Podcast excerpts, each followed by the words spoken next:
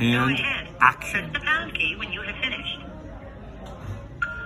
Hi, it's Wednesday, November 8th. On this date in 1895, the X-ray was discovered. Now, we all know what the X-ray does. It looks into the internal composition of something.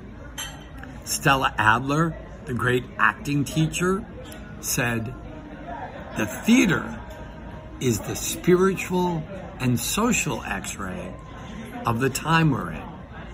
You see why I like theater so much? You're holding the mirror up to nature. Theater helps us look at who we are. Here's your assignment today. Instead of just looking at people's externals, why don't you be a human X-ray? Look inside a little closer before you make any judgments.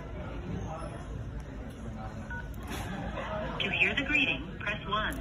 To stop using it, press